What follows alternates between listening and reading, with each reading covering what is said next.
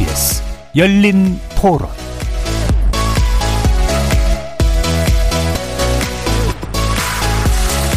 안녕하십니까. KBS 열린 토론 정준희입니다.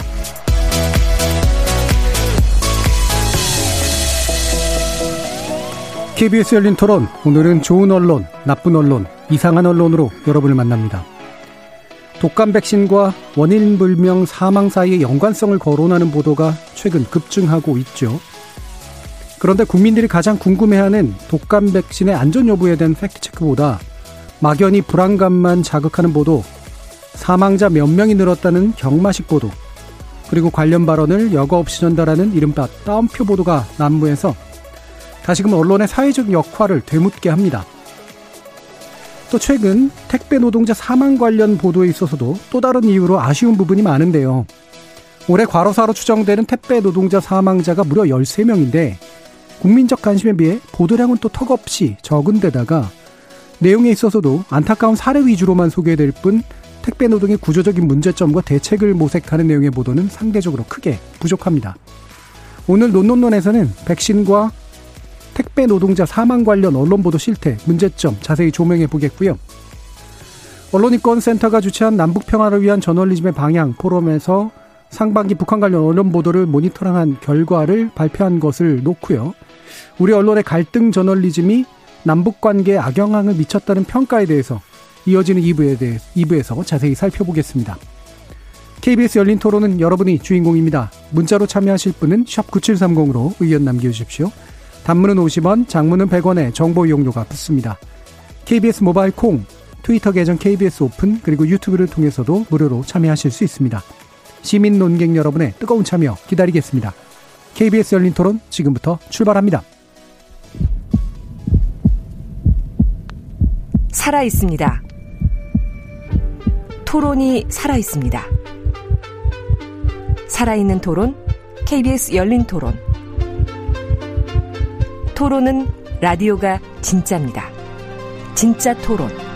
KBS 열린 토론.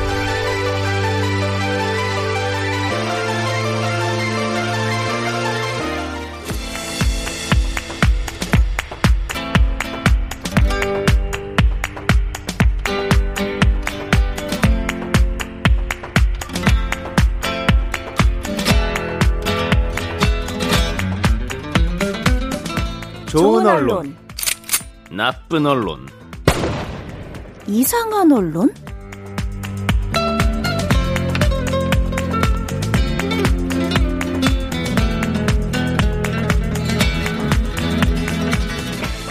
오늘 함께 해주실 세 분의 저널리즘 전문가 소개하겠습니다. 신한대 교양교육대학 이정훈 교수 나오셨습니다. 안녕하세요. 언론인권센터 정책위원이신 정비정 박사 함께 하셨습니다. 안녕하세요. 그리고 민동기 미디어 전문기자 자리하셨습니다. 안녕하십니까. 자, 일부에서는 두 가지 종류의 사망에 대한 두 가지 종류의 다른 접근에 대해서 일단 좀 논의해 보려고 하는데요. 어, 첫 번째는 이제 독감 백신 관련된 것이고, 뭐, 연달아서 코로나19 백신 관련된 보도도 한번 살펴보겠습니다. 일단 이제 독감 백신에 대한 이제 정문적 접종이 시작됐는데, 뭐, 그 전에 어, 상온 노출 과정에 대한 문제가 좀 일부 나서면서 국민적인 불안감이 일부 있었던 상태인데, 어, 최근 들어서 이제 원인 불명의 사망 사건들이 그 전에 예, 백신 접종, 독감 백신 접종을 받았다라는 사실과 연관이 되면서 상당한 보도들이 이제 쏟아져 나오고 있습니다. 관련해서 정미정 박사님께서 나쁜 보도 뽑아주셨습니다. 네, 역시 다른 이슈와 유사하게 나쁜 보도를 찾는 일은 또 어, 매우 힘들었습니다. 그러니까 다수의 나쁜 보도들을 발견할 수 있었는데요. 공통된 특징을 먼저 말씀을 드리자면 제목에 지나치게 단정적인 그리고 공포심을 자극하는 표현들이 어, 다수 사용되고 있었다는 부분입니다. 그러니까 특히 눈에 띄는 표현들을 보면 사망 속출, 음. 그다음에 백신 사망. 그러니까 이 백신으로 인한 사망 인과관계가 밝혀지지 않았음에도 불구하고 아예 그냥 백신 사망으로 뽑아버리는 거죠 제목에. 그리고 독감 백신 공포 뭐 이런 표현들이 자주 사용되고 있었습니다. 어 그래서 뭐 사례들을 좀 살펴보면 뭐 백신 사망 전국 28명 뭐 이런 식의 표현들. 그러니까 음. 오늘 또 늘어났다. 뭐 이런 표현들. 그리고 또 이제 어떤 사람들의 말을 이제 따옴표로 인용하는데 굉장히 극단적인 표현을 쓰는 거죠. 어, 최근에 보도됐던 그러니까 오늘 오늘자 세계일보 보도를 보면 이런 이런 제목이 있습니다. 이종배 병을 예방해야 할 독감 백신이 죽음 불러오는 독약이 된 상황. 그러니까 백신을 독약이라고 그냥 음. 해버리고 그것을 따옴표 안에 넣어서 어, 제목으로 이제 뽑은 사례가 되겠습니다. 그리고 또 뭐 이런 사례들은 되게 많은데요. 뭐 도대체 몇 명, 또 사망, 뭐 이런 식이죠. 오늘도 또 부산에서 또 뭐 숨져, 뭐 이런 식의 표현들이 굉장히 자주 어, 사용되고 있었습니다. 그러니까 따옴표 안에 넣는다고 해도 또 단정적인 표현들도 되게 많았었고요. 어, 제가 가져온 나쁜 보도는 음, 역시 오늘자 어, 보도입니다. 머니투데이에 독감 백신 사망 플러스 코로나 확산 이제 작은 따옴표 트윈 공포 몰려온다. 음. 뭐 제목만 봐도 일단 뭐 알 수가 있죠. 그 전에 독감으로 인한 사망이 늘어날 것을 예상하면서 코로나와 독감 해서 트윈데믹이라는 표현을 굉장히 자주 썼었잖아요. 네. 저희가 물론 한글날에 이런 표현이 잘못되었다라는 부분을 지적을 한 바 있습니다만 어쩔 수 없이 계속 언급을 할 수밖에 없을 것 같습니다. 어, 언론사가 계속 이 표현을 쓰고 있기 때문이죠. 이제 또 다른 방식의 에, 표현이죠. 이제 트윈 공포가 되는 겁니다. 그리고 독감 백신으로 인한 사망의 인과관계가 확인되지 않았음에도 불구하고 그냥 독감 백신 사망이라는 것을 단정적으로 표현하고 코로나 확산과 함께 트윈 공포다라는 식으로 묘사를 하고 있었어요. 사실 어, 기사가 좀 긴데요. 기사 내용에는 여러 가지 그 이야기들이 다 담겨 있기는 합니다. 예. 어, 뭐 전문가들이 인과관계가 밝혀지지 않았기 때문에 백신 접종을 하지 말아야 된다라고 말할 수는 없다라는 지적도 이제 담고 있었고요. 그리고 어, 또 다른 이제 전문가 집단이죠. 의협에서는 이제 접종을 중단할 필요가 있다 라고 권고하고 있다라는 내용을 또 담고 있고요. 그리고 또 야당 의원들이 접종을 일정 정도 중단할 필요성이 있다라고 강조하는 부분들을 또 어, 담고 있습니다. 그러니까 다양한 의견들을 다 담고 있기는 합니다만 그럼에도 불구하고 전체 기사의 방향이 어떤 공포감을 증폭하는 형식의 내용이 주로 담겨져 있었고요. 특히 이제 제목으로 인해서 어, 더더욱 이 공포감을 부각시키는 방향으로 되고 있음을 알 수 있었습니다. 예. 그러니까 트윈 데빅을 활용한 못된 음, 말 만들기죠. 트윈 공포. 어, 이 공포라고 하는 게 현실적인 것인가라는 문제하고는 일단 무관하게 아예 이제 이름을 지어버렸다라고 하는 거고 그게 이제 독감 백신 사망이라고 하는 것을 이제 단정해버린 그런 전형적인 보도였는데 문제는 또 내용을 보면 또 그것만은 아닌데도 그렇죠. 어, 이거를 제목으로 굳이 올린 이유가 뭐냐라고 하는 의심할 수밖에 없는 그런 상황이잖아요. 뭐 관련된 뭐 이와 같은 기사도 굉장히 많이들 보셨죠. 다른 분들도. 근데 사실 저는 이런 보도들이 워낙 많아가지고요. 네. 왜 이게 계속 반복이 될까를 한번 생각을 해봤거든요. 저 나름대로는 이 불나방 저널리즘이라고 음. 이름을 아, 붙였는데 이게 왜냐하면 어떤 사건이 터지면 거기에 굉장히 언론들이 막 달려들어요. 음. 그러니까 건물 화재 사건이 많이 발생을 하면 어, 건물 화재 전국에 있는 건물의 화재 사건, 뭐 화재 사건 보도가 굉장히 많이 등장을 하고요. 그리고 만약에 지진으로 인한 피해가 발생을 했을 때 전국의 건물들은 또 안전한가 이런 보도를 막 쏟아냅니다. 네. 이번에도 전 마찬가지라고 생각을 하는데 코로나19 때도 그랬거든요. 근데 이번에도 독감 백신에 어떤 문제가 있다라는 그런 이상 징후가 발견이 좀 어느 정도 됐을 때 그 이후에 백신과 사망 사건 사이에 그 순서밖에 없는데 네. 인과관계가 정확하게 밝혀진 게 없는데 이 연관성을 막 그 추정을 하면서 이렇게 보도를 하거든요. 그러니까 이번에도 굳이 뭐 공포 이런 거를 조장한다라기보다는 사건에 따라서 이 불나방처럼 막 달려드는 언론사의 그런 관행이 그냥 다른 형태로 좀 나타난 게 아닌가 음. 저는 그렇게 보고 있어요. 예, 불나방 저널리즘의 관행이 뭐 계속 반복되어 오던 거니까 주제만 달리한 네. 음, 그런 형태다라고 보셨네요. 이종훈 교수님. 근데 그 여전히 제목은 굉장히 선정적이고 자극적으로 뽑고 그다음에 내용이나 중간 제목을 또 보면 사실 꼭 그것만은 아닌 그런 기사들이 굉장히 많아요. 음.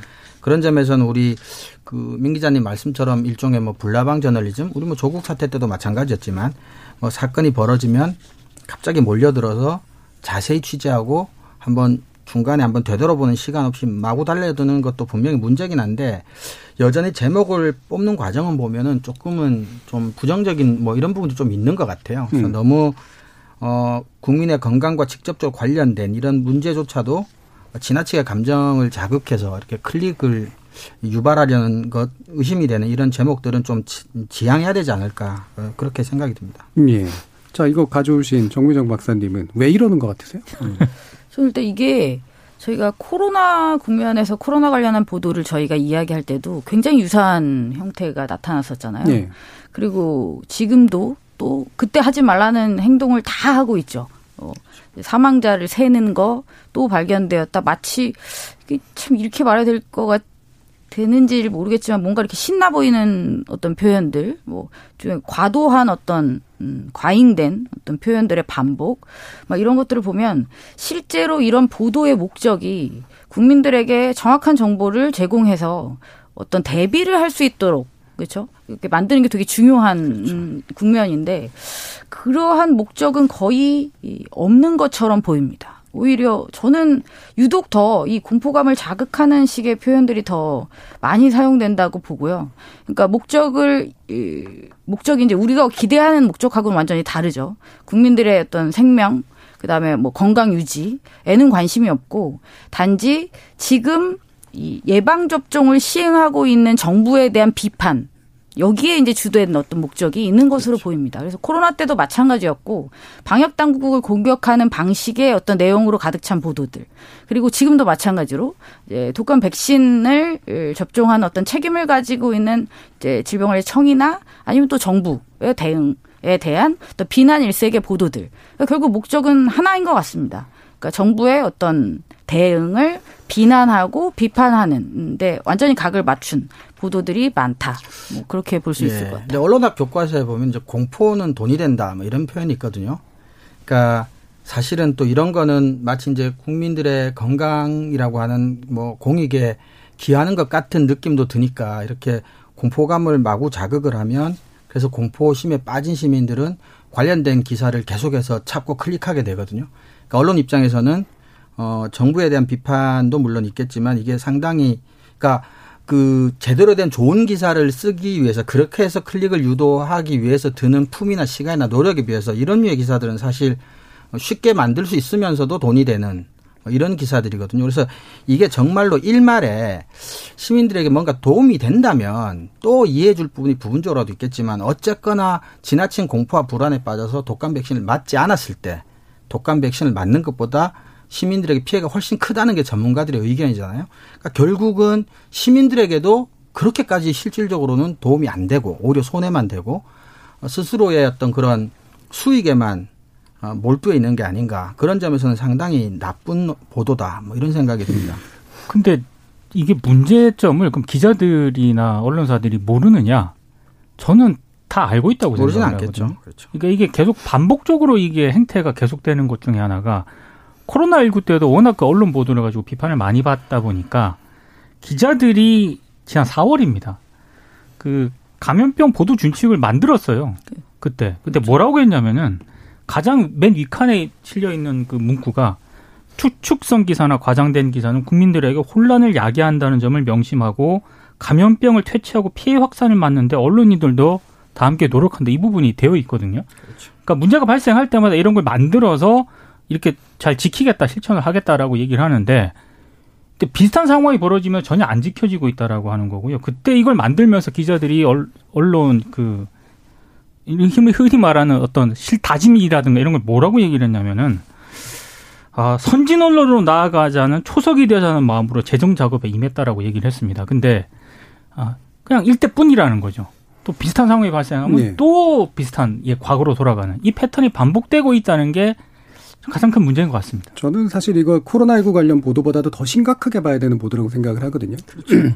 왜냐하면 일단 기본적으로 과학적 기초가 너무나 부족한 네. 얘기고 이건 무식한 얘기예요, 사실은. 그렇군요. 얼마 전에 이제 그 예방의학 전문가께서 일부러라도 친절하게 정리해서 올려주신 글도 봤는데 어, 예를 들면 지금 상온 노출이 만약에 문제였다라고 한다면 상온 노출 케이스에서 이미 유사한 사례가 나왔어야 되는데 그거 한 건도 없고. 없고. 일반적으로 부작용으로 나타나는 사례가 어, 즉각적으로 나타나는 부작용과 그다음에 장기적으로 나타나는 부작용이 있는데 이분들은 다 즉각적인 사례들이 아니었거든요. 근데 장기적인 사례라고 이제 보여주려면 장기적인 사례로 나타나는 부작용과는 전혀 다른 병증들로 어, 보였기 때문에 흔히 말하는 이 세 가지 경우에 아무 데도 해당하지 않고 그렇죠. 확률론적으로도 완전히 말이 안 되는 그런 이야기를 딱 해놨다라고 하는 건 무지한 거거나 무지함에도 불구하고 무지를 이용한 이제 그런 방식일 때 이건 상당히 악의적이라고 좀 판단을 해요. 그렇죠. 제가 이번 주에 지금 대학교 학부 1학년들 상대로 이제 글쓰기 수업을 이번 주에 그 비대 스트리밍 수업을 하고 왔는데 거기에 오늘 주, 이게 진도가 논증의 오류에 관한 거예요. 그러니까 대학교 1학년생들이 학부 수준 리포트를 쓸때 어, 해서는 안될 글쓰기를 이야기할 때 오늘 든 사례가 사실 깜짝 놀란 게 논증의 오류 중에 시간적으로 먼저 일어났다는 것 말고 나머지는 밝혀진 게 없는 것은 원인으로 쓰지 마라. 이런 교과서적인 지적이 네, 있거든요. 근데 이 보도들이 전형적으로 대학교 1학년생들이 써서는 안 될 수준의 기사라는 거죠. 게다가 이제 뭐 윤리적인 측면은 뭐 당연히 이제 말할 것도 없고. 그러니까 그렇죠. 이게 아까 이정 교수님도 말씀해 주셨지만 이게 뭐 조금이라도 뭔가 환경 감시에 좀 도움이 된다거나 정보 그렇죠. 대응에 도움이 되는 방식이다면 모르겠는데 오히려 전혀 반대의 효과고. 특히나 이제 백신 같은 경우에는 사실 그 백신을 거부하는 그런 분들, 약간 이제 반지성주의에 좀 빠져 있는 분들이 지속적으로 문, 인구의 일정 퍼센트가 문제를 일으키고 있는데 이게 나중에 코로나19 백신 나오면 어떡할 거냐는 거예요. 그렇죠. 그리고 그렇기 때문에 백신에 대해서는 개발하고 접종에 이르기까지 이 과학자 공동체가 엄격하고 엄밀한 그런 과정을 이미 수십 수십 년간 해와서 그 세팅해 놓은 그런 어떤 기준이라는 게 있는 건데 그걸 완전히 무시하는 이런 식의 행동들을 한다라고 하는 거는 좌절하게 될 수밖에 없는 그런 문제고 이후로도 더 심각한 문제를 당연히 낳겠죠. 음, 게다가 이제 뭐 예. 아니 그리고 이렇게 보도해서 저는 어쩌자는 거냐. 음. 그래서 그렇죠. 백신을 맞지 말라는 얘기잖아요. 그러니까 결론은. 실익이 뭐냐는 거예요. 전, 그렇죠. 정말 시민들에게 그리고, 갈 그리고 실익이. 백신을 이런 식으로 공포를 조장해서 백신 맞지 말라. 고 해서 실제로 독감 환자가 늘어나고 사망률이 늘어나면 그걸 어떻게 책임질 거냐는 거죠. 네.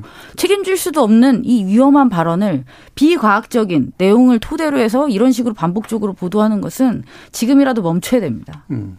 그래서 이거는 아, 뭐 세세한 비평 이전에 이건 뭐 모든 면에서 사실은 대단히 위험하고 잘못된 보도를 해서 저는 이건 책임을 물어야 된다는 생각까지 사실 네. 좀 들거든요. 그 저도 코로나19 때보다 더 상황이 안 좋다라고 생각을 하는 게 그때 문제점 때문에 보도 준칙을 만들었잖아요. 네. 근데 그 뒤에 상황이 더 안 좋아지는 거죠. 보도 해- 행태를 보- 보면.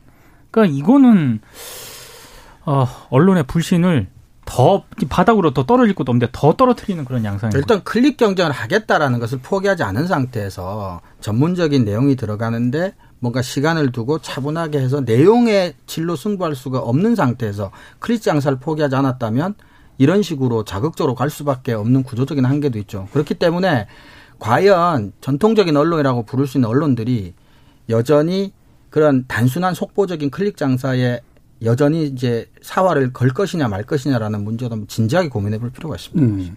그래서 저는 뭐 이게 제가 규제주의자는 아닌데 자꾸 이 규제주의가 제가 되는 느낌이 들어서 최근에 그렇게 되죠. 예, 짜증이 나는데 백신 문제는 우리 인류가 그 성취형 문명에 굉장히 중요한 징표고 그럼요. 문명적 공동체를 만드는 굉장히 중요한 징표인데 지금 이 부분에 있어서 뭐 예를 들면 감염병 예방 감염병에 관련된 법률이나 이런데 적어도 뭐 특정 개인들이 하는 건 어쩔 수 없다고 쳐도 이런 언론사들이 하는 행위에 대해서는 뭔가 좀 더 상당한 기준이 좀 있어야 된다고 그렇죠. 생각합니다. 언론이 서구에서 지금 같은 형태로 만들어질 때 언론의 중요한 어떤 정신적인 기반이 계몽주의 같은 음. 거였거든요. 그래서 오히려 일부 이제 비과학적인 주장을 펼치는 사람들이 있을 때 언론이 스스로의 존재 가치에 입각한다면 계몽주의적인 관점에서 과학적인 근거를 가지고 오히려 나무라거나 네. 강력하게 계도를 해도 사실 언론 스스로의 본질에 맞을까 말까 할 판에 오히려 스스로 이러고 있다는 건 참 개탄을 금치 못할 일입니다. 예.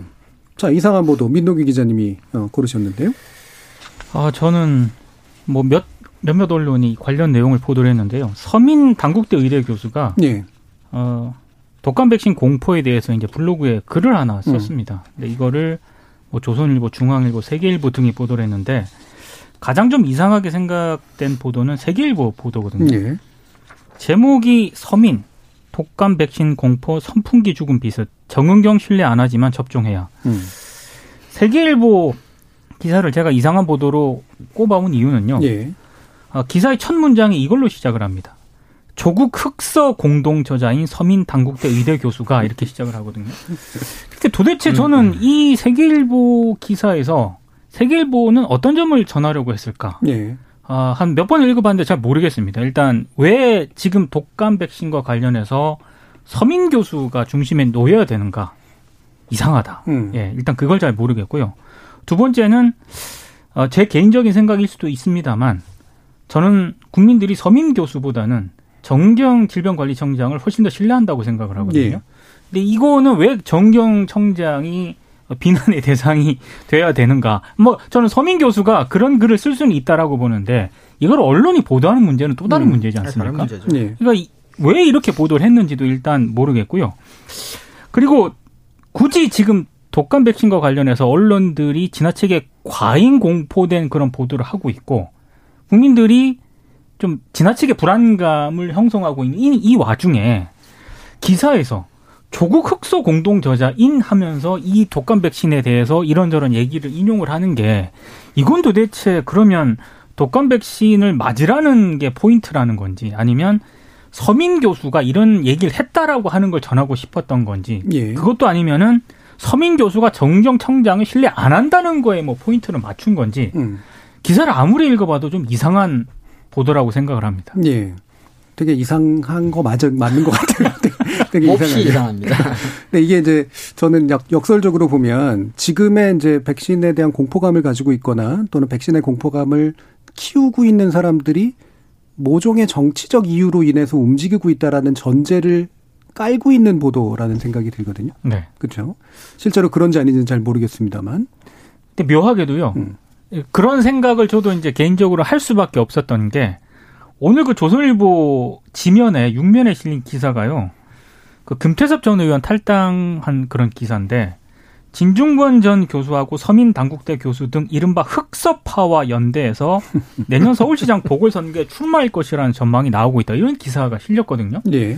그 조금 그 아까 제가 이 서민 교수의 블로그 글을 인용한 매체가 조선일보, 중앙일보, 세계일보 등인데 좀 난데없다는 생각이 드는 겁니다. 음. 그러니까 지금 국민들은 서민 교수가 무슨 말을 했는지가 중요한 게 아니고요.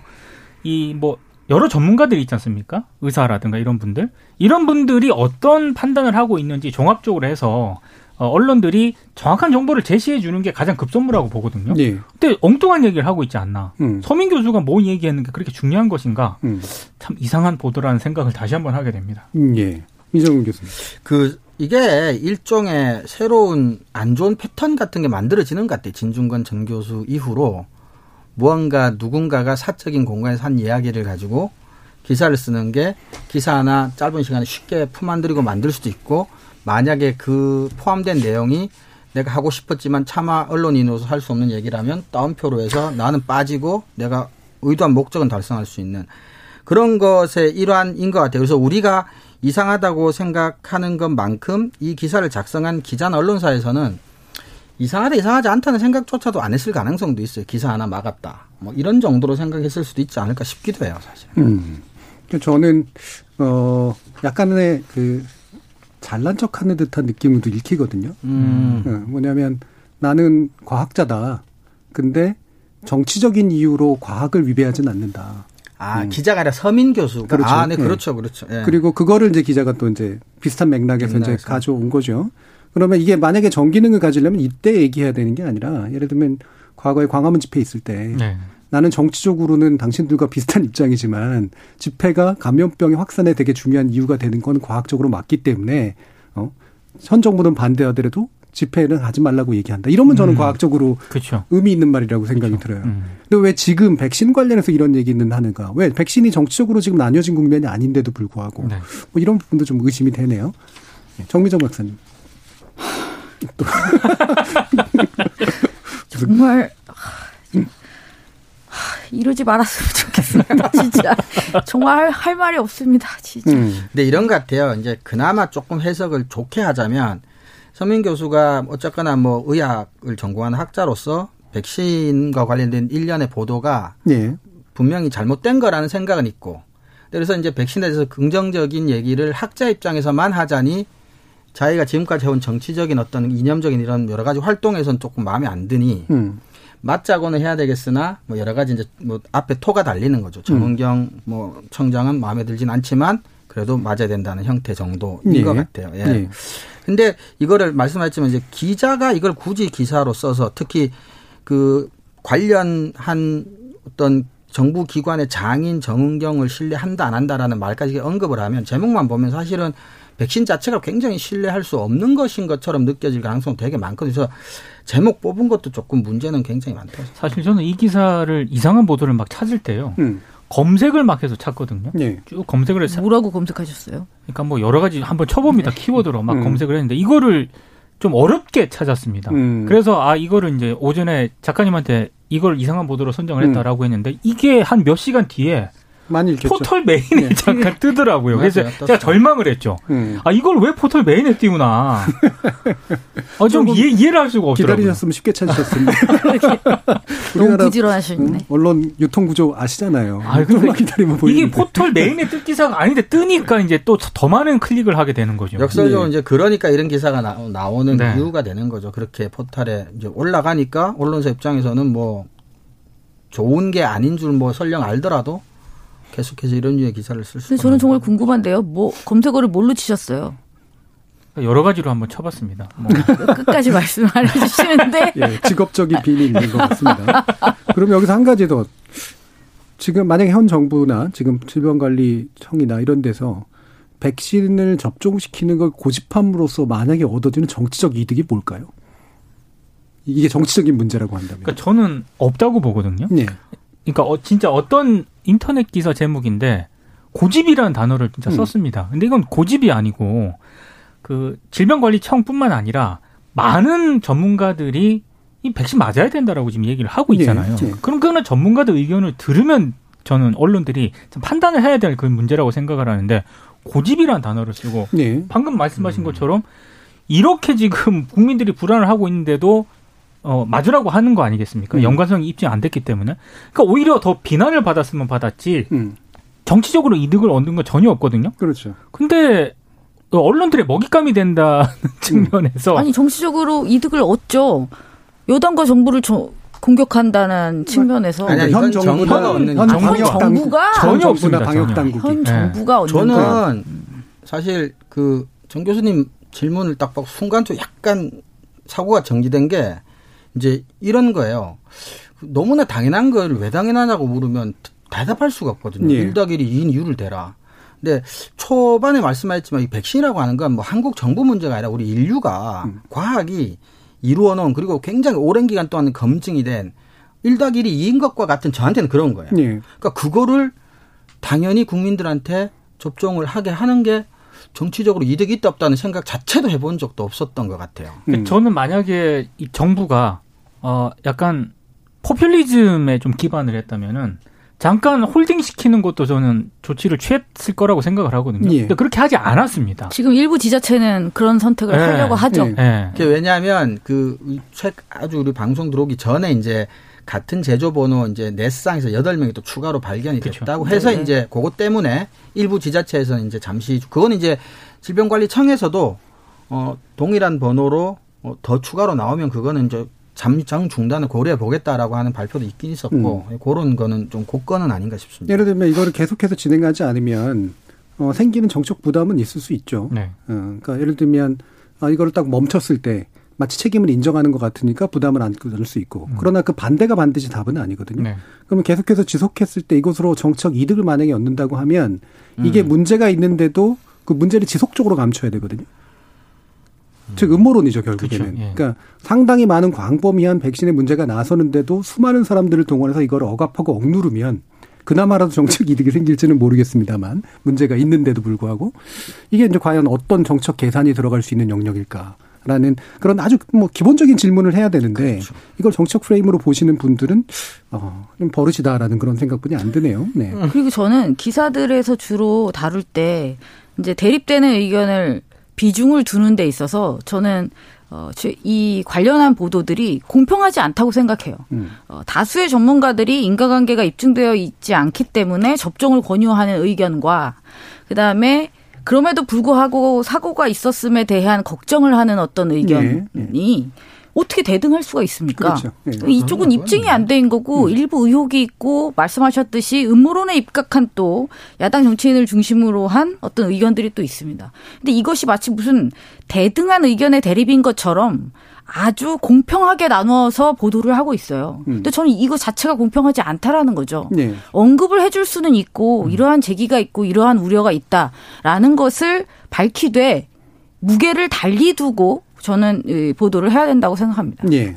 뭐 뒷문제도 얘기해야 되니까 이 부분은 그러면 좀 네. 정도까지 하고요. 원래는 이제 코로나19 관련 백신 보도에 대한 얘기도 하려는데 지나친 희망론으로 그렇게 일관하던 사람들이잖아요. 코로나19. 어, 그렇죠. 금방 개발될 것처럼 얘기하고 일상도 안 통과 제대로 통과 안 했는데 삼상까지 마치 통과한 것처럼 얘기하고 그러면서 그렇게 위험하게 행동했던 사람들이 지금 그렇게 나름대로 엄밀하게 지내가고 있는 부분에서는 또 반대로 또 이렇게 행동하는 모습들 이게 이제 앞뒤가 잘 안 맞는다라는 그런 얘기였고요.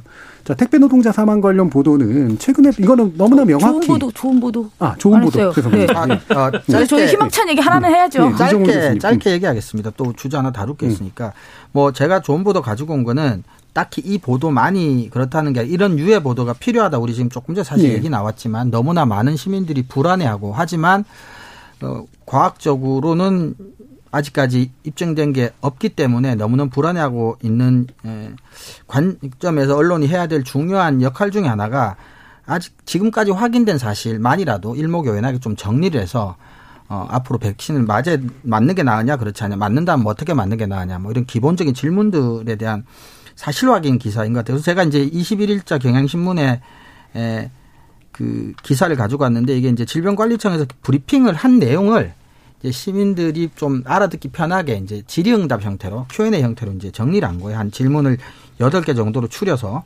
예를 들어 독감 백신을 맞아도 되는가? 사망자 아홉 명에게는 어떤 공통점이 있었는가? 어, 아나필락시스 쇼크라고 하죠. 급성 과민 반응에 네. 대한 가능성은 배제할 수 없는가? 앞으로 사망 원인 규명은 어떻게 이루어지나? 그리고 뭐 최종적으로는 뭐 안전하게 독감 예방 접종을 할 수 있는 방법은 없는가? 뭐 이런 류의 질문들에 대한 나름대로는 과학적인 어떤 대답들을 제시해 주는 뭐 그런 형태의 에, 기사를 제가 좋은 보도로 가져왔습니다. 예. 그러니까 그 없는 상태에서 그래도 궁금증을 좀 해결해 주는 그리고 그렇죠. 문제 있는 것들은 쭉 제거해 주는 네. 그런 방식의 보도가 음, 그래도 일부 좀 존재를 했었습니다. 네. 자, 뭐 이런 류의 것들이 이제 뭐 지속되는 것이 훨씬 더 필요할 텐데 아니라는 점이 좀 문제였던 것 같고요. 너무 없었습니다. 예. 이런 얘기사가. 이 택배 노동자 사망 관련 보도는 이거는 사실은 뭐, 뭐 스스로 이렇게 목숨을 끊으신 분도 있고 그다음에 너무나 명백하게 과로에 의한 사망으로 보이는 그런 식의 것들이 있는데 이것도 물론 뭐 함부로 인과관계를 유추론하면 안 되겠습니다만 택배 관련 노동자들의 사망이 늘고 있다는 건 상대적으로 훨씬 더 명확해 보이는 거고 이유도 상당히 명확해 보이잖아요. 그런데 신문들이 또는 일반적인 언론들이 이 보도는 거의 외면하거나 그냥 human story 일종으로만 다루고 있다는 거. 정미정 박사님 좀 말씀 주시죠. 아, 이게 참 어제 한 분이 더 돌아가셨어요. 네. 네. 건영 택배가. 그래서 올해 돌아가신 분이 지금 14명으로 추정이 되고 있습니다. 어, 저는 이 회사들을 꼭 언급해야 된다고 생각합니다. 음. CJ 대한통운이 6분, 그다음에 쿠팡이 4분, 그리고 우체국 택배, 한진 택배, 로젠 택배, 건영 택배 각각 한 분씩. 음. 그래서 어 합쳐서 이제 총 14명이 이 과로사로 추정되는 사망자라고 정리할 수 있겠습니다. 음. 이게 아무래도 근데 계속해서 이렇게 이 사망이 늘어나다 보니까 기사들도 약간씩 좀 더 나오는 건 사실입니다. 예. 그러니까 어, 그 전에 이제 모니터 했던 10월 16일부터 19일까지 민원연에서 이제 모니터를 했었는데요. 어, 공론화가 충분히 필요하지만 다수의 신문들이 제대로 보도하지, 하고 있지 않았다. 그리고 뭐 한겨레와 경향 정도를 제외하면 특히 거의 이제 보도 관심을 아예 두지 않았다. 뭐 이런 모니터 결과가 있었는데요. 그 이후에는 조금 늘긴 했습니다만 이제 그런 그런 거죠. 그들이 너무 힘들다. 음. 이런 표현들, 그러니까 그런 내용, 몇 시에 일어나서 너무 많은 일을 하고 돈을 얼마 못 받고 이래서 너무 힘들다라는 뭐 그런 내용의 이제 기사들이 대부분이었어요. 네. 네, 그 중에서 제가 아, 정말 압도적으로 나쁜 기사 하나를 가져왔습니다. 음. 오늘 중앙일보 기사입니다. 제목만 말씀드려도 아실 거예요. 일손 없다는 택배 상하차. 외국인 근로자 쓰면 될 텐데. 어우. 정말 세죠. 예. 음, 두 가지 어떻게? 측면에서 어. 아, 정말 음. 정말 이- 이러지 말, 말았으면 좋겠습니다. 기사를 막 쓰는군요, 그러니까요. 정말. 야, 진짜 음. 진짜 이, 아, 정말 이러면 이러면 안 됩니다. 음. 그럼 이제 내용은 이제 기사가 굉장히 깁니다. 이 기사의 내용은 그렇습니다. 상하차 작업에 시간당 알바비가 만 천 원인데 많다는 거죠. 최저임금보다 이천 원이나 많은데 택배 회사들은 알바비를 올려서라도 사람 구하고 싶다. 네, 사람이 없다. 택배 회사들은 속이 탄다. 그렇기 때문에 규제를 풀어달라는 거예요. 요점은 규제를 풀어서 외국인 근로자를 활용할 수 있게 해줘라. 예. 그리고 내국인 일자리 뺏는 것도 아닌데 언제까지 이렇게 할 거냐. 그러면서 다른 산업 얘기도 뚜끌고 들어와서 우리나라가 너무 규제가 많아서 기업을 옥죄고 있다. 음. 그러면서 전문가 인터뷰, 서울대 모 교수의 인터뷰를 합니다. 규제 개혁이 어려운 건 해당 규제로 인해 반사 이익을 누리는 집단이 있기 때문이라면서 기득권 세력의 눈치만 살피다 보니 규제 개혁이 이루어지지 않다고 말했다. 그리고 끝이에요. 저는 정말 살다 살다 나쁜 보도 참 저희가 논논논에서 많이 했지만 이런 기사는 정말 압도적으로 나빴던 저 올해 무슨 상을 줘야 된다면 이 기사에게 주고 싶은 심정입니다. 그러니까 한국인은 정신 상태가 글러먹어서 일도 안 하고 일하면 죽고 외국인 노동자는 일하면 안 죽는답니까? 그리고 그들은 저는, 그러면 더 아, 싼 값에 네. 그렇게 막 부려먹어도 된다는 얘기인가요? 저는 이게? 약간 이제 그런 생각도 순간적으로 들었어요. 어, 빵을 달라고 하니 빵 빵이 없어 배고프다 그럼 뭐빵 말고 빵을 딱 먹- 아, 뭐 케이크를 빵- 먹어라. 케이크를 먹으면 네. 되지라고 하던 뭐뭐 여왕이었습니까 왕비였습니까 그 사람 생각도 나고 근데 아 그럼 정말 민 기자님 실적 말씀하셨지만 저 생각을 일도 안 하고 쓴 기사인 것 같을 정도의 느낌. 아, 되게 근데 치밀한 거예요. 규제 어, 완화예요. 그렇죠. 예, 예. 규제 완화를 해달라는 거예요. 구실로 그러니까 전형적으로 노동 문제를 다루는 기사에 친기업적 정서를 딱 끄- 끄집어넣는 아주 이상한 그, 음. 저는 무슨 생각을 했냐면 이게 기본적으로 어 언론 기본 한국의 기성 언론의 대부분 일단 반노동이거든요. 예, 그렇죠. 반노동은 노동 문제에 대해서 굉장히 적대적인 거는 방금 정준희 교수님 말씀하셨지만 친기업하고 같이 물려 예. 들어갑니다. 그렇죠. 그래서 반노동은 곧 친기업 쪽. 논조를 보여왔기 때문에 이건 택배 노동자 사, 그 사망 사건을 어 반노동적 시각에서 여전히 보고 있다라고 생각이 들고요. 음. 또 하나는 사건 사고의 개념으로 여전히 접근을 하고 있다. 사실 이거는 구조적인 문제가 굉장히 많이 개입된 사건이기 때문에 하나의 사건 위주로, 그러니까 사회부의 사건 기사로 가게 되면은 이 구조적인 문제를 주목을 할 수가 없는데 예. 여전히 경향이나 한겨레나 일부 언론을 제외하고는 그냥 단순 사건 사고로 예. 택배 노동자가 또 죽었다 이런 음. 식으로 접근을 하고 있다라는 거고요. 그리고 많은 언론들이 저는 놓치고 있는 것 중에 하나가 결국에 이거는 국회에서 법으로 해결을 해야 되는 그런 문제거든요. 예. 근데 지난 20대 국회에서 이게 생활물류 서비스 산업발전법이 발의가 됐는데 이게 미래통합당 의원들 당시 이제 그 주장으로 상임위원회를 통과를 못했습니다. 음. 그러니까 이런 부분들에 대해서도 지적을 해야 되는데 별로 없었어요. 예. 근데 제가 좋은 기사를 가져왔습니다. 음. 아 정말 간만입니다. 음. 좋은 기사를 딱 발견하고 정말 와 정말 기분이 좀 좋았습니다. 좋은 좋은 보도인데요. YTN 보도입니다. 음. 아 이것도 오랜만이죠. 음. 정말 이 방송사 정말 오랜만입니다. 저 되게 기쁩니다. 예. 되게 되게, 되게 기쁩니다. 예. YTN의 연속 보도입니다. 음. 10월 21일부터 YTN에서 택배 노동자들의 열악한 근무 환경과 부당한 계약 관계에 대해서 나흘 동안 연속 보도를 하겠다 라고 하면서 21일 날 일단 수수료 떼고 파손 물어주고 몸만 축나는 택배 기사 를 시작으로 해서 22일은 이제 본사 대리점 택배 기사의 하도급 구조에 있어서 문제점을 어, 이제 지적을 합니다. 그러면서 이 이제 대리점이 중간에 끼면서 대리점 수수료가 또 생기거든요. 음. 뭐 이런 부분들을 이제 지적을 하는 거죠. 업체들은 아니 택배 기사들을 효율적으로 관리 위해 하기 위해서는 필수적이다라고 하지만 이제 또 다른 노동계 입장에서는 산재 사고 같은 문제가 벌어졌을 때 대리점 일이기 때문에 본사가 개입할 수 없다. 아, 그러니까 다시 말하자면 책임지지 않기 위해서 이런 구조를 가져간다라는 부분을 지적해 지적하고 있었고요. 그리고 이제 오늘 오늘 YTN 세 번째 연속 보도의 한 내용은 산재 사각지대 택배 기사 독소 조항 12년째 그대로. 그래서 결국 산업재해 모험에 가입하지 않은 택배 기사가 대부분일 수밖에 없는 이유. 그다음에 그렇다면 이 법을 어떤 식으로 산재보험 의무화법 개정을 2014년 13년부터 추진했지만 계속 무산됐다. 왜? 당연히 기업의 부담이 커지니까 기업들이 계속 반발을 한 거죠. 음. 그렇다면 이번에는 어떻게 해야 될 것인가까지 지금 나왔습니다. 아직 예. 한 번의 보도가 더 남긴 했지만 간만에 또 발견했던 좋은 기사였던 것 같습니다. 뉴스 일반 뉴스 아울렛에서 한 건가요? 아니면 이그 그 그, 성격상. 약간 특집성이라서 예. 그 안에 이제 보도 YTN 보도 안에서도 또 여러 가지 또 경향들이 있기 아, 그렇죠. 때문에 예. 보도국이냐 보도 제작국이냐 그렇죠. 조금 예. 다릅니다. 예. 예.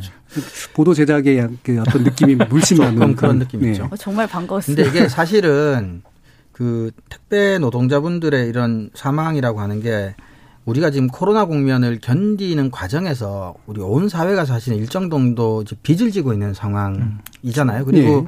코로나 상황이 단기간에 극복될 가능성은 상당히 이 낮다고 봤을 때 이런 그 참 슬픈 사망이나 이런 사고들이 앞으로도 구조적인 근본적인 문제를 해결하지 않는다면 증가하거나 반복될 가능성이 많고 또 그런 점에서는 정말 그 뭐 입법부터 시작해서 좀 구조적인 문제를 반드시 해결을 좀 해야 될 필요가 그런 점에서 또 더 특별히 강하게 있지 않나 그런 생각도 좀 있습니다. 예. 그럼 일부 정리하면서 마지막 민동기 기자님, 우리나라 언론, 네, 반노동적 기조, 근본적인 어떤 토대는 뭐라고 보세요?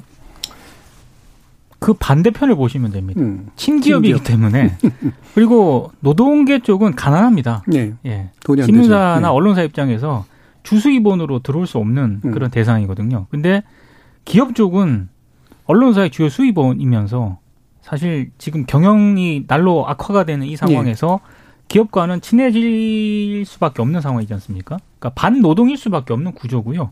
이 구조를 바꾸려는 어떤 그런 개혁 작업이, 작업이 없는 한 기성 언론의 상당수 반노동적인 그런 보도 태도는 예. 좀 바뀔 가능성이 좀 저는 낮다고 보고 있습니다. 예. 짧게 한 말씀만 보태면 이제 이게 광고주로서의 기업에 대한 어떤 인식이 강하고요. 그다음에 우리나라 언론인들 또는 이제 언론사들이 그러니까 정치 권력, 자본 권력과 함께 스스로를 한국 언론의 어떤 지배 엘리트 그룹의 일환이라고 생각하는 그렇죠. 자각 예. 이런 부분도 저는 굉장히 크다고 생각합니다. 굉장히 네, 강하죠. 그래서 음. 뭐꼭 광고주 이런 게 아니더라도 기본적으로 노동자들을 바라본 시각 자체가 엘리트로서 바라보는 이런 시각 같은 게좀 저는 있지 않나 평상시 때 그런 생각을 좀 했었습니다. 예. 이게 어제 CJ 대한통운에서 택배 대책을 내놨어요. 이제 사과도 하고 예. 뭐그 상하차 이쪽 분류 작업하는데 3천 명인가요? 몇천 명을 일단 4천 증원하기 명. 예, 예, 증원하기로 4천 명. 하, 4천 명 인가요? 네. 예, 증원하기로 하고 했는데 이제 중요한 건 전 언론이 지속적으로 이걸 계속 감시하지 않으면 음. 실제로 그렇게 하는지 안 하는지 우리는 또 알 수 없다는 거죠. 그러면 더 죽지 않으면 또 안 할 것 같은 그렇 그렇다고 죽기를 바랄 수는 없잖아요. 그렇죠. 예. 그래서 저는 언론이 최소한 일부 언론이라도 지금 하던 지금 YTN 저는 앞으로 좀 더 살펴 기대, 기대를 좀 음, 걸어보려고 합니다. 좀 음. 예. 지속적인 보도가 필요할 예. 것 같습니다. 최근 택배 노동자 연이은 사망에서 제가 이거를 human story로 다루는 거에 대해 불편해했던 느낌도 바로 그런 거예요. 그러니까 이거를 다뤄주는 건 그나마라도 고마운 일인데 이거는 지속적으로 다루지 않으면 그리고 사실 문제가 복잡하잖아요. 법 하나 해결한다고 문제가 해결- 네. 해결 되는 게 아니라 사실 택배 산업 자체의 문제, 그 다음에 소비자들의 인식 문제, 뭐 여러 가지가 결합된 거기 때문에 아, 이 부분은 그냥 대충 건드리고 지나갈 생각으로 해서는 안 될 것 같다라는 그런 느낌이 듭니다. 자, 지금까지 어, 일부 동안 토론해 봤는데요. 어, 그동안 또 청취자들이 보내주신 의견 들어보고 가겠습니다. 김상희 문자 캐스터. 네, 지금까지 청취자 여러분이 보내주신 문자들 소개합니다. 먼저 콩아이디 5754님. 요즘 언론은 공공의 적인 것 같습니다. 불안감과 분열을 조장하는 기사들을 너무 많이 쏟아내고 있어요. 우후죽순 생겨난 언론사들이 경쟁적으로 자극적인 제목을 달아서 국민들을 불안하게 하고 있습니다. 언론 개혁 시급합니다. 유튜브 청취자 원희님. 코로나 때문에 만성 질병 가진 어르신들도 백신을 많이 맞아서 사망자가 늘어난 거 아닐까요? 기저 질환에 초점을 맞춘 기획 보도 필요해 보입니다. 콩아이디 0369님. 백신 관련 보도들 대부분은 주식과 연결돼 있습니다. 수혜를 받는 종목들이 있게 마련이죠. 이어서 콩아이디 4582님. 백신 접종 어느 장단에 춤을 춰야 하나요? 의협에서는 접종 연기하라고 하고 언론이 정확한 팩트를 전해줬으면 합니다. 콩아이디 그라쿠스님, 정부에서 보다 발빠르게 대응해주면 될 일 아닌가요? 여론몰이는 왜 하는지. 여야 모두 아전인수격으로 백신 이슈를 이용하는 것 같고, 국민 목숨 갖고 도박을 하는 건지 답답합니다. 네, 끝으로 콩아이디 K78765165님. 진영 논리에 갇힌 언론이 문제입니다. 온 나라가 피멍이 드는데도 멈추지 않고 나만 옳다고 목소리를 높이는 언론들이 반성해야 합니다. 라고 보내주셨습니다. 네, 이 시간은 영상으로도 생중계하고 있습니다. 유튜브에 들어가셔서 KBS 일라디오 또는 KBS 열린 토론을 검색하시면 지금 바로 토론하는 모습 보실 수 있습니다. 방송을 듣고 계신 여러분이 시민 농객입니다. 계속해서 청취자 여러분의 날카로운 시선과 의견 보내주세요. 지금까지 문자캐스터 김상희였습니다. 토론이 세상을 바꿀 수는 없습니다.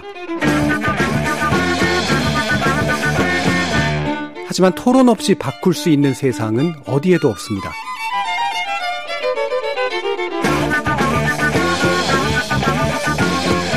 세상의 선한 변화를 갈망하는 당신. 정답이 아니라 질문의 힘을 믿는 당신. 우리 KBS 열린 토론에서 만납시다.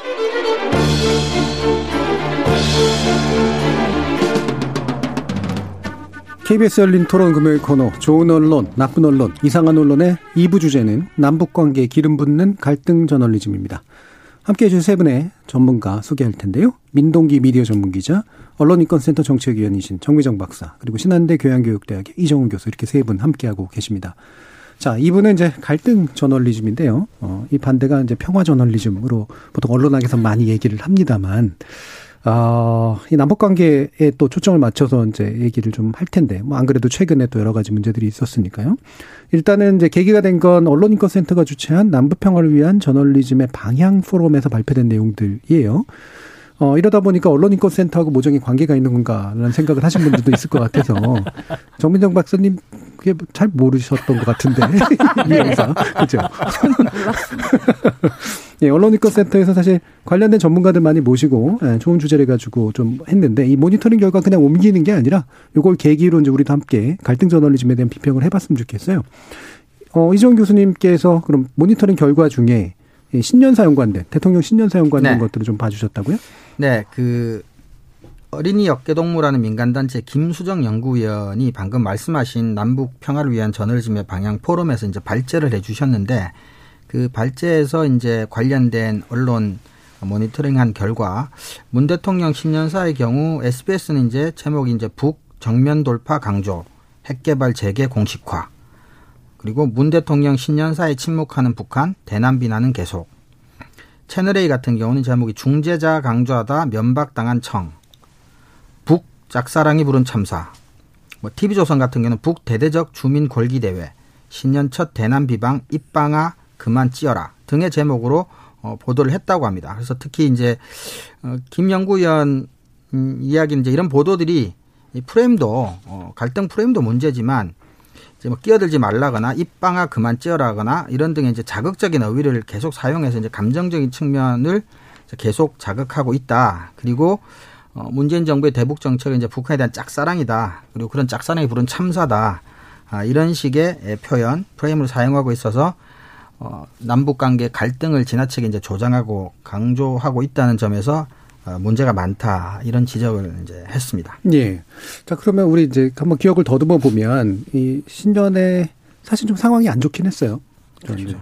북한이 이제 굉장히 뭔가 대, 그 대남 관계에 대한 전환을 마치 예고하는 듯한 막 그 김정은 위원장이 막 백마 타고 다니고 이런 상황도 있었고 그다음에 상당히 좀 압박하는 그런 양상이 있었기 때문에 어, 문 대통령의 신년사가 북한에서 곧바로 좋은 반응이 나오진 않았던 조건이었던 거는 맞는 것 같거든요. 대신 이제 이런 식의 보도들이 갈등 조장형이다라고 말할 때 어떤 측면들이 또 되게 중요하다고 보세요, 민동규 기자님? 그러니까 저는 이게 언론들이 갈등을 지향한다거나 음. 갈등을 유발하는 그 가장 큰 이유는 자사 이기주의 때문이라고 생각을 하거든요. 음. 그러니까 기본적으로 굉장히 기성 한국의 기성 언론들은 정파적입니다. 본인들은 부인을 하고 있지만 음. 아, 남북 관계의 보수 신문들은 굉장히 적대적이고요.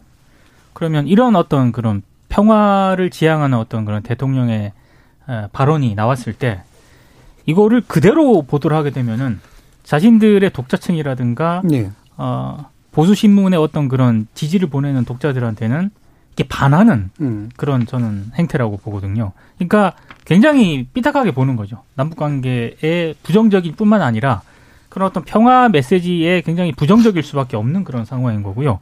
이런 식의 어떤 태도가 저는 어, 기본적으로 남북 관계, 노사 관계, 사회 뭐 정치 보도, 사회 보도 모든 문제에서 다 전 적용이 된다라고 생각을 하거든요. 예. 특히 이거 남북 관계 같은 경우에는 더 상황이 심각한 심각하게 저는 나타난 거라고 일단 보고 있습니다. 음. 근데 저는 이러한 그 정파적인 것이 사실은 언론이 공영방송 같은 특수한 형식이 아니라면 특히 신문 같은 경우에 어떤 일관된 이념적인 어떤 원칙을 가지고 그것에 기반한 어떤 뭐 정파성이라고 하면은 저는 사실은 그래도 조금 덜 문제가 된다고 생각하는데 저는 우리나라 언론이 보이는 그 정파성의 대상이 이념이 아니라 어떤 특정 집단이거나 특정 어떤 정파적인 그룹이라고 보는 거예요. 예를 들면 만약에 통일이나 북한과 관련돼서 일관된 목소리를 낸다면 그게 설령 이제 뭐 적대적이라고 하더라도 그래도 이해를 할 부분이 있는데 뭐 멀리 가지 않더라도 어 박근혜 대통령이 집권한 시기에는 통일 대박을 찬양하던 언론이었고요. 근데 이번에 와서는 또 이제 뭐 이런 식으로 보도를 한다면 똑같은 언론이 그 언론이 가지고 있는 통일에 대한 생각이나 북한에 대한 생각이 일관되다고 보기는 힘들잖아요. 네. 바뀐 건 어떤 집 이제 집권했던 집단이 바뀐 거니까. 그러니까 이렇게 사람과 어, 사람이 쥐인 권력 그리고 그 권력이 행사할 수 있는 여러 가지 이익들에 따라서 언론의 정파성이 좌우된다면 특정 이념에 의해서 정파성을 보이는 것하고는 사회적 폐해가 저는 질적으로 양쪽으로 훨씬 다르고 음. 심각하다고 사실 저도 이종훈 교수님하고 다른 얘기를 한 게 아니고요. 음. 음. 한국 언론들 기성 언론들의 정파성이 만약에 이념적 그런 지향성을 바탕으로 이렇게 정파성을 띄었다면 그렇죠. 저는 그 자체를 뭐 비판할 수는 없다고 봅니다. 그 오히려 그거는 토론과 논쟁의 대상이 될수 그렇죠. 있거든요. 그렇죠. 근데 제가 앞서 얘기한 이 정, 한국 기성 언론들의 정파성은 자사 이기주의, 자사 이기주의, 이기주의에 바탕을 하고 진영과 이해관계 문제죠. 그렇습니다. 예. 예. 철저하게 이념이 아니라 음. 정말 자기한테 이득이 되느냐 안 되느냐 여기에 따라서 정파적인 보도를 하고 있기 때문에 그게 더 문제인 거죠. 그러니까 박근혜 정부 시기에 이 통일대박론 네, 그 당시는 지금보다도 남북 관계 훨씬 안 좋았을 때잖아요. 그렇죠. 그리고 북한이 굉장히 부정적인 언사를 했고 그렇죠. 그 부정적인 언사 이렇게 따옴표 쳐가지고 보도 안 했거든요. 그리고 그렇죠. 그때 음. 조선일보가 낸 그 기획 기사를 지금 다시 읽어보면은요. 네. 정말 주옥 같은 기사입니다. 정말 남북 관계 예, 평화 저널리즘 어떻게 이 개선을 할 수 있는지가 예. 아주 디테일하게 들어가 있거든요. 예. 예. 음. 어, 뭐 이렇게 제가 그그 그 누구 실명 뭐 거론하지 않겠습니다. 언론사도 거론하지 않겠고 보면 제목만 보면 20대에게 통일 대박을 선물하자. 대기업이 청년층의 선투자에 펄펄 나는 경제 전사로 키우자. 북한은 부담이기도 하지만 경제적으로는 기회의 땅이다. 뭐 이런 얘기들이 뭐 이렇게 찬양 일변도 얘기들이 굉장히 많았습니다. 예. 네, 그러니까 지금 또 이 북한 그에 관련된 반응 보면은 북한이 남한을 상당히 이제 비판적으로 안 좋게 얘기하는 보도, 특히나 이제 평화를 지향할 때 그때는 이렇게 곧바로 직설적으로 잘 갖다 쓰는데 최근에 이제 김정은 위원장이 했던 이제 어떤 그 뭐 축사, 축사가 아니었죠. 그 노동당 창건 기념일에 했던 발언들 보면 굉장히 보도를 안 하거나 비아냥거리거든요. 그러면 굳이 말하면 이런 전제뿐이 없는 것 같아요. 그러니까 나는 네 말을 못 믿겠다. 네. 그 중에 나쁜 말 하는 거는 믿겠고 좋은 말 하는 건 못 믿겠다. 음. 이런 정도의 태도가 아닌가. 뭐. 그 이게 뭐 서양 학자가 쓴 논문의 제목인데 뭐 정서 언론 관련 haters will hate anyway라는 얘기가 음. 있거든요. 그러니까 싫은 놈은 어떤 이유가 있어도 싫어하고 음. 나쁜 뭐 미워하려고 작정하는 사람은 어떤 얘기를 해도 미워하는 거죠. 그러니까 네. 근데 그게 언론이 가질 태도냐는 거죠. 음. 네. 저는 그리고 아까 두 분이 다 말씀하셨지만 저희가 정파적이라는 것 때문에 비판하는 게 아니잖아요. 음. 그러니까 저는 일부 언론들이 북한의 어떤 행태에 대해서 날카롭게 비판하고 아니 심지어 공격을 할 수도 있다고 생각합니다. 예, 그리고 정부의 대응을 음. 문제 삼을 수 있죠. 아, 그럼요. 대신 그게 좀 전문적이었으면 좋겠는 거죠. 음. 1차원적인 그런 유치한 수준의 그냥 비난하기 수준이 아니고 좀 입체적인 분석을 하고 지금 어떠한 맥락에서 왜 저런 대사를 저런 말을 하는지를 예. 이야기하고 그럼 우리 정부가 여기서 어떻게 해야 되는지를 해야지 무슨 짝사랑이네 아니면 아니면 심지어 사과를 했더니 미안하다면 다냐 음. 이런 식으로 나오면서 얻을 수 있는 게 아무것도 없어요. 음. 그러니까 그게 자사 이기주의든 어 나의 뭐 이해 보무하는 어떤 방향이든 그것이 어떤 어 이념적인 편향성에 근거한 것이라면 저는 좀 더 한 단계 더 들어가는 깊이 있는 분석이 필요하다. 그리고 그것이 지금 우리에게 저는 도움이 될 수 있다고 생각합니다. 예. 저희들이 김정은 사망설 관련해서 한번 그 이야기할 때도 그런 얘기가 좀 나오지 않았습니까? 북한 관련 보도의 근본적인 한계점, 정보 접근 제약이기 때문에 북한 관련 보도는 특별히 더 신중하지 않으면 우리 정 박사님 말씀하셨지만 신중하고 좀 깊이 있게 이렇게 접근하지 않으면 누구도 확인할 수 없는 이야기들을 할 수 있기 때문에 그걸 가지고 갈등을 부추기거나 편을 가를 때는 누구도 확인할 수 없는 이야기이기 때문에 굉장히 쉽게 그렇게 악용될 가능성이 많거든요. 네. 안 그래도 김정은 위원장 건강 이상성 관련된 모니터링 결과도 좀 있었던 것 같은데요. 민동 기자님 얘기해 주시죠. 그러니까 지난 4월 김정은 건강 이상 사망설 네. 등이 많이 쏟아졌거든요. 네. 그때 이제 지상파에 비해서 종편의 보도량이 두 배가량 더 많았다는 거고요. 그렇죠. 근데 이게 보도량이 많았다는 것 자체보다는 어떤 보도를 했느냐가 더 문제인데 좀 이 최고 통치자지 않습니까? 북한에 있어서. 음. 근데 이 최고 통치자와 관련한 어떤 건강 이상설을 제기하려면은 상당히 좀 근거가 있던가 아니면 나름 신뢰할 만한 뭐 지원이 있던가 이런 식의 보도가 있었어야 되는데 대부분이 이제 탈북민 출신의 정치인들 혹은 어 정치인들 입을 많이 빌려서 이 건강 예. 이상설을 보도를 했고요. 그리고 JTBC 정도를 제외하고는 사실상 종편의 보도는 김정은 위원장의 건강 이상설을 마치 사실인 것처럼 확산시킨 그런 보도 행태가 굉장히 많았습니다. 근데 이게 단순히 건강 이상설에서 끝나는 게 아니라 그러면 이 종편들은 특히 북한 이슈를 굉장히 좋아하거든요. 음. 어, 김정은 일가, 뭐 위원장 일가, 그리고 그럼 김정은 위원장이 부지했을 때 북한의 권력 구도는 어떻게 되는가?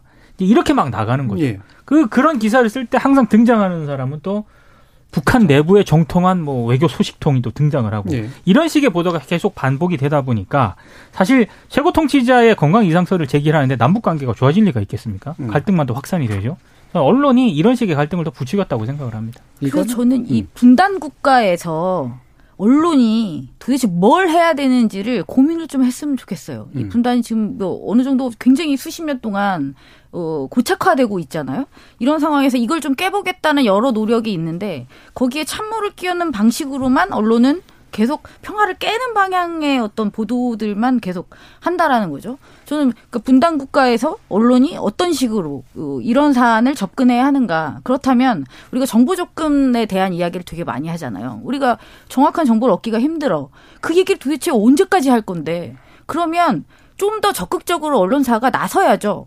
그럼 최소한 저는 1번이 남북 간의 언론 교류를 빨리 확대해야 된다고 봅니다. 예. 근데 그런 얘기를 안 해요.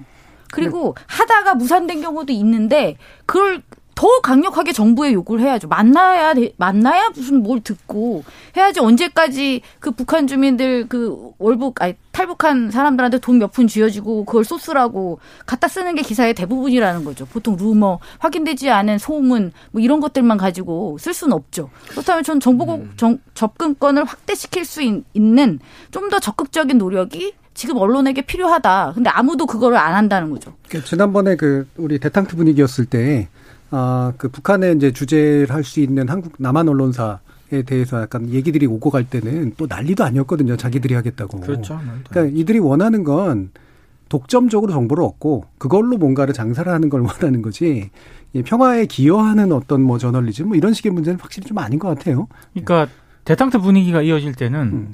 어, 거기에 편승해서 자사 이기주의를 실현하고요. 음. 어, 대결 구도가 좀 이어질 때는 또 거기에 이제 들어 저 기생을 해서 저는 자사 이기주의를 또 실현하고 있다라고 생각을 하거든요. 근데 만약에 꽤 정확한 북한 관련 정보가 꽤 우리가 접수할 수 있게 되면 그 민 기자님이 말씀하셨던 종편에서 다룬 여러 가지 북한 관련 프로그램들 전부 다 문을 내려 뭐지, 닫아야 되거든요. 그런 프로들이 이 활성화될 수 있는 유일한 조건은 그 누구도 확인할 수 없기 때문에 거기서 무슨 말을 해도 사실은 확인이 안 되니까. 그렇죠. 정보 그건 격차를 예. 이용한 거죠. 그렇죠. 예. 음. 그래서 저는 그 근본적인 문제를 해결하기 위한 노력을 지금 해야죠. 정부도 지금 언론사도 해야 된다는 거죠. 언제까지 우리가 똑같은 얘기를 계속 이렇게 할 수는 없잖아요. 근데 제가 오늘 오늘 발견한 기사가 하나 있어요. 조선일보 오늘자 기사입니다. 제목 제목만 말씀드릴게요. 9개월째 두문 불출 사라진 리설주에 관한 세 가지 루머. 음. 그래서 딱 기사가 세 가지 루머를 쓰고 있습니다. 예. 제목도 루머예요. 종편이 굉장히 좋아하는 주제거든요. 그런 예. 주제는. 저는 기본적으로 그 특히 보수 언론, 기성 언론들의 상당수가 분단 체제에서 이득을 보는 저는 언론사라고 생각을 예, 하거든요. 그렇죠. 평화 체제를 과연 그 이 상당수 언론사들이 원할까? 음. 분단으로 인해서 여러 가지 자사 이기주의를 실현하고 있는 그런 측면이 많은데 평화 체제가 도래했을 때 저는 그래서 오히려 그런 이 남북 대결 구도를 더 고착화시키는 보도를 하고 있는 게 아닌가. 저는 그렇게 생각합니다. 이런 것도 있는 것 같아요. 뭐 이렇게 아까 말씀하신 포럼에서 뭐 심영석 교수님도 일부 지적을 하셨지만 그 지금 언론사의 이제 그 결정권에 있는 분들의 연령대만 해도 뭐 방공 교육이라든지 어떤 것뭐 북한에 대한 어떤 건 하여튼 부정적인 어떤 인식들이 방공이 뭐 한때는 국시였으니까요. 근데 지금 20대 30대들이 뭐 통일 바라지 않는다라는 얘기도 하지만 좀 장기적으로 봤을 때 우리가 이제 남북 문제도 우리 정 박사님 말씀하셨지만 이제 단순히 뭐 통일이냐 뭐 또는 뭐, 뭐 친북이냐 반북이냐 이런 차원의 문제가 아니라 이 체제 자체를 얼마나 이제 안정적으로 평화적으로 가져갈 거냐는 문제인 것 같아요. 그리고 어떻게 가져가고 어떻게 관리하는 게뭐 서로에게 이득이 될 것이냐 이런 문제인 것 같아요. 그래서 사실은 지금과 같은 이런 특히 이제 일부 종편에서 나오는 이런 보도들이 지금 20대 30대들한테 뭐 일말의 관심의 대상도 사실은 아니라고 저는 보거든요. 네. 그런 부분들도 조금은 언론들도 좀 생각을 할 필요도 음. 있지 않는가 그런 생각도 있습니다. 기존에 이제 그 민주주의론 하시는 분들이 세웠던 여러 가지 가설 중에 하나가 민주주의를 실현한 자유민주권들끼리는 이제 그 2차 세계대전 이후에 전쟁이 없었다. 그래서 민주주의나 자유민주를 정착하는 게 전쟁을 예방하는 게 최선이다라는 게 이제 정설이었는데 실제로 이 부분이 약간 이념적인 부분이라 그거보다 더 확고하게 정설로서 요즘은 받아들여지는 건 무역과 교역이 많을수록 전쟁이 방지된다는 거예요. 음. 그러니까 경제 상호 경제적으로 서로 묶이는 공동체가 그렇죠. 될수록 전쟁으로 갈 확률이 훨씬 더 떨어진다라는 거죠. 체제나 이념의 문제가 아니라 어 이런 식의 그래서 우리가 이제 갈등 저널리즘이 안 좋은 이유는 평화 정착을 위해서 교류나 교역이나 이런 것들을 어떻게 진척시켜야 평화가 가능한가라는 문제를 고민해야 되는데 그거를 불가능하게 한 상황들을 만드는 것 이제 이게 문제가 아닐까 싶어요. 어, 그래서 관련해서 또 몇 가지 좀 짚어볼게요. 일단은 어, 월북 문제 또는 월북으로 의심되는 그런 사건에서 이제 피살이 일어난 문제 어, 이런 것에 관련된 것들인데 어, 정의정 박사님 좀 얘기해 주시죠. 지난 7월에 이제 탈북민이었는데 다시 월북했던 예. 네, 사건이 한동안 좀 시끄러웠었죠. 근데 관련한 보도들은 굉장히 그때 단편적이었어요.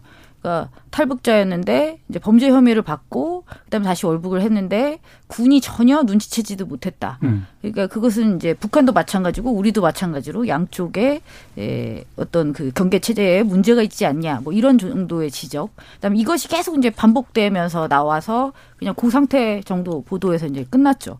근데 그때 일부 어 신문 사설에 그래도 그런 이야기가 언급되긴 했었습니다. 이, 이런 기회에 코로나 방역을 남북이 협조하는 방안을 마련해야 된다라는 굉장히 건설적인 고민이 담겼던 기사가 있기도 했습니다만 이제 그러다가 좀 일단나게 됐고요. 그다음에 이 이후에 이제 가장 최근에 이제 공무원이 죽은 그 사건이 있었잖아요.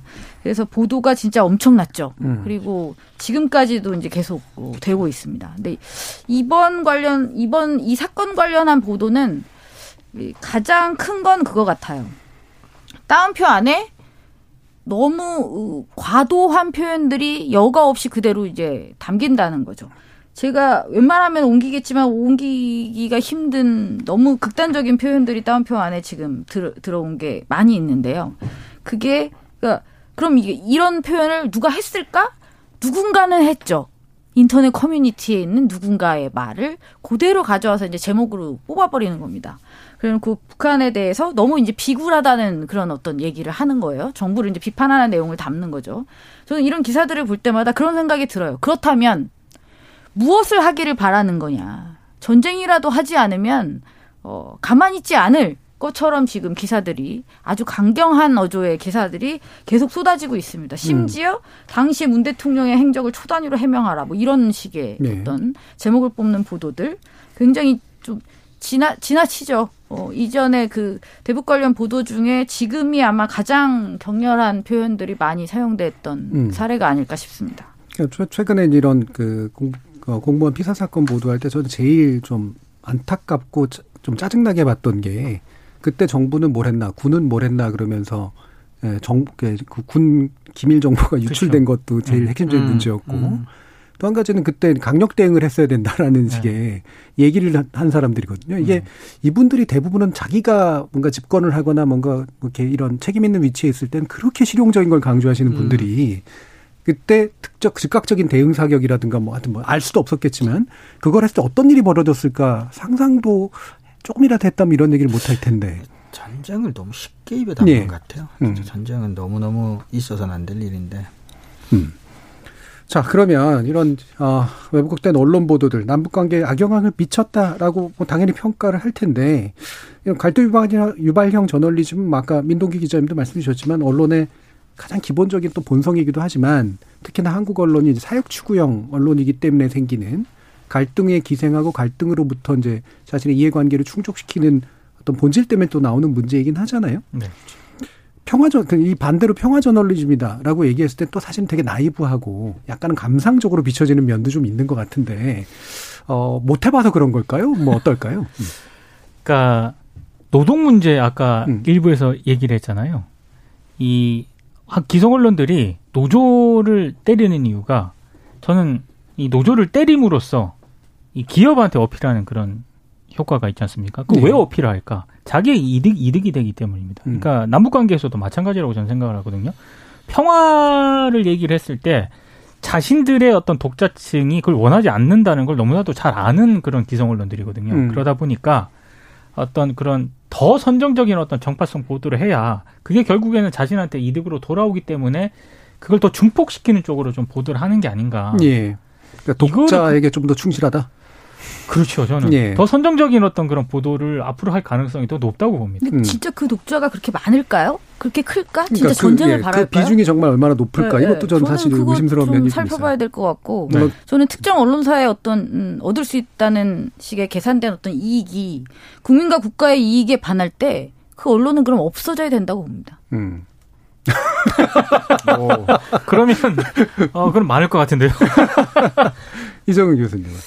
근데 이제 꼭 이제 남북한 관련해서 이제 갈등 평화도 그렇지만 기본적으로 이제 일반적으로 이제 갈등이라고 하는 게 언론한테는 사실 굉장히 그 중요한 우리가 뉴스 가치이기도 하잖아요. 그러니까 여기서 말하는 뉴스 가치라는 게 뭐 가치가 있다 없다가 아니라 그러니까 뉴스가 될 만한 일은 갈등이 없고 조용하기보다는 뭔가 갈등 있고 시끄럽고 사고가 생기고 우리가 흔히 말하는 개가 사람 물었냐 사람이 개를 물었냐고 할 때 그러니까 그래서 갈등이라고 하는 건 언론한테는 일정 정도는 좀 숙명적인 부분이 그렇죠. 분명히 이제 있다고는 보는데 근데 그 갈등이라고 하는 게 이제 뭐 드라마도 사실은 갈등의 핵심이라고는 하지만 언론의 갈등과 드라마의 갈등은 좀 달라야 된다고 보거든요. 자, 언론은 픽션에 기반해서 갈등을 만들거나 부추기거나 하는 건 좀 문제라고 봅니다. 근데 서로 생각이 다른 뭐 언론이 사실에 기반해서 뭐 논쟁을 벌이고 토론하는 과정에서 자연스럽게 이제 어느 정도 생겨나는 갈등 같은 것들은 크게 문제는 안 된다고 오히려 다원주의에 기하는 바도 저는 있다고 보는데 우리나라 언론들이 이제 갈등을 자꾸 만들고 부추긴다는 점에 문제가 있는 것 같아요. 그러니까 꼭 북한 문제는 아니지만 제가 평상시 때 가장 우리나라 언론에 쓰고 있는 문장 중에 가장 부정적으로 생각하는 문장 중에 하나가 흔히 이제 말미에 논란이 예상된다라는 식으로 기사가 마무리되는 경우가 되게 음, 많아요. 음, 논란을 예상하는 게 아니라 만드는 거죠, 사실이죠. 예, 예. 그 기사가 나가는 순간 이제 없던 논란도 이제 생기고, 그 그때부터 논란이 됩니다, 사실. 음. 이제 갈등이 생기고 논란이 생기는 게 언론에게는 경제적으로나 여러 가지로나 이제 좋은 상황입니다. 그 자체로 충분히. 근데 전 조금 그런 부분도 좀 생각해 볼 필요가 있지 않나 싶은 게 이제는 언론이 전반적으로 이제 신뢰를 받지 못하고 젊은 층들이 이제 종이신문이나 지상파 방송 뉴스를 이제 외면하는 것 중에 하나도 이런 너무나 틀에 박히고 패턴화된 갈등이 반복적으로 네. 노출돼 이런 것들이라고 생각하거든요. 이런 부분들도 오히려 자사 이기주의 맞는데 자사의 이기주의적인 관점에서도 한번 좀 다시 한번 생각해 볼 필요가 있다 이렇게 생각이 합니다. 예, 어, KBS 열린 토론, 어, 언론에 관련된 논의라는 금요일 코너 순서는 이것으로 그럼 모두 마무리하겠습니다. 오늘 토론 함께 해주신 신한대 교양교육대학 이정훈 교수, 언론인권센터 정책위원이신 정비정 박사, 그리고 민동기 미디어 전문기자 세 분 모두 수고하셨습니다. 감사합니다. 감사합니다. 참여해주신 시민농객 여러분들께도 감사하다는 말씀 전합니다. 생방송 놓치신 분들을 위해 나중에 팟캐스트 준비되어 있고요. 매일 새벽 1시에 재방송도 됩니다. 저는 다음 주 월요일 저녁 7시 20분에 다시 찾아뵙겠습니다. 지금까지 KBS 열린 토론 정준이었습니다.